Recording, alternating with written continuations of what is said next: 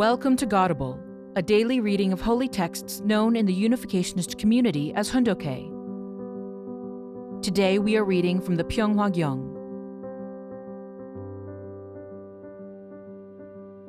Pyeonghwa Gyeong, Book 5 Absolute Values and a New World Order. 18. Problems Confronting Society and the Responsibility of the Media. October 4th, 1982. Lotte Hotel, Seoul, Korea. Fifth World Media Conference. Honorable Chairman, distinguished guests, ladies and gentlemen, I am very pleased and deeply grateful that you have come to Korea to attend this fifth World Media Conference. This conference brings together prominent communications professionals from all parts of the world to seek a greater understanding of the responsibility of the media in today's society. The Korean Peninsula is the microcosm of the world. The scope of the conference is global, and the understanding we seek is international. It is, therefore, particularly appropriate to hold this event in the nation of Korea, for it was here, 32 years ago, that 21 nations of the free world joined forces to turn back the unprovoked North Korean communist invasion of the South. This is certainly one of the noblest examples in history of unselfish international cooperation. The people of Korea will never forget the tremendous service the United Nations rendered in the face of such a serious violation of international peace. It is also particularly appropriate for this gathering to take place in Korea because it is here that the great cultures of the world are coming together today. Korea is unique among Asian nations. Here, the ancient culture and ways of life have been preserved largely unchanged for 5,000 years. The purest Asian culture in the modern world is to be found here. At the same time, many of the major religions of the world came to Korea and flourished here. Christianity, the spiritual core of Western culture, took deep root and thrives in Korea. While Christian churches stand empty in many parts of the world, Korean Christian churches are alive with prayer and worship at all hours of the day and night. Korean Christianity bears the fruit of the Western tradition of Hebraism. Hebraism consists of the tradition of spirituality and faith in God passed down from the Hebrew prophets through the Christian saints and into the world of today. This Hebraic tradition confronts the external Hellenic tradition in its most extreme form materialistic and God denying communism across the 38th parallel of Korea. A world that denies God is opposing a world that accepts God, and Korea is the place where these two worlds collide. The Korean War was the embodiment of the clash between these two worlds. It was not merely a local conflict. It was global war involving the forces of world communism and the forces of the United Nations. Thus, the Korean Peninsula is a microcosm of the world. It could be said that the problems of the world are encapsulated in the Korean Peninsula. This being the case, the solutions developed and successfully applied in Korea are not merely local solutions, they become solutions for the world. What type of solution is necessary? The struggle between communism and the free world is a struggle of ideas, a struggle of belief, philosophy, and ultimately of ideology. If God exists, then atheism must be wrong. If there is no God, then materialism must be correct. Since two contradictory beliefs cannot both be true, there must be a showdown in which the truth will prevail. We believe God exists. It is therefore our most important duty to make that God real in our lives and make that God indispensable in our world. By doing so, we bring the ultimate solution to the problem of communism. I established the unification movement for this task. Korea is the logical place for this movement to have begun. Solutions to social problems and the responsibility of the media. I would like to take this opportunity to share with you some of the experiences that led me to establish the unification movement.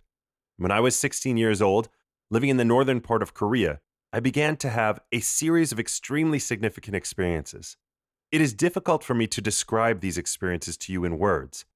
I can say that the spirit world was opened to me, and I was able to freely communicate with the saints of that world. In the solitude of the mountains of northern Korea, I communicated many times with Jesus and with God Himself. The truths revealed to me at that time now constitute the core of the unification teaching. Recently, in a United States courtroom, I testified that I met with Jesus, Moses, and Buddha.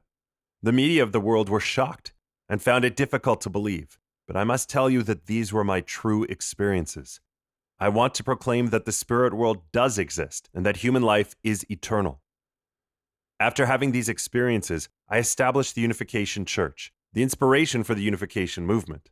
This movement will bring solutions to the gravest problems facing humanity today. 1. The Unification movement will bring about a positive solution to the problem of communism. To solve communism, a spiritual awakening must occur. This spiritual awakening will provide the necessary foundation for the solution to the physical problems that people face worldwide. 2. The unification movement will bring about cooperation among the religions of the world and the unification of all religions into one God accepting family. The original mind of humanity recognizes the common Creator and Father. Under this common Father, we can and must unite into one human family. 3. The unification movement will bring about a moral world. This is especially important for today's young people. In the absence of an absolute moral standard, immorality is becoming rampant. A greedy, self centered way of life, now approved and even encouraged, sees others merely as something used for personal gain. If this continues, it will certainly lead to the destruction of society. To bring about the establishment of a good world, an absolute standard of universal value must be recognized and understood. Such a standard can only be based upon the eternal and unchanging Creator, God. God must become a daily reality in human life.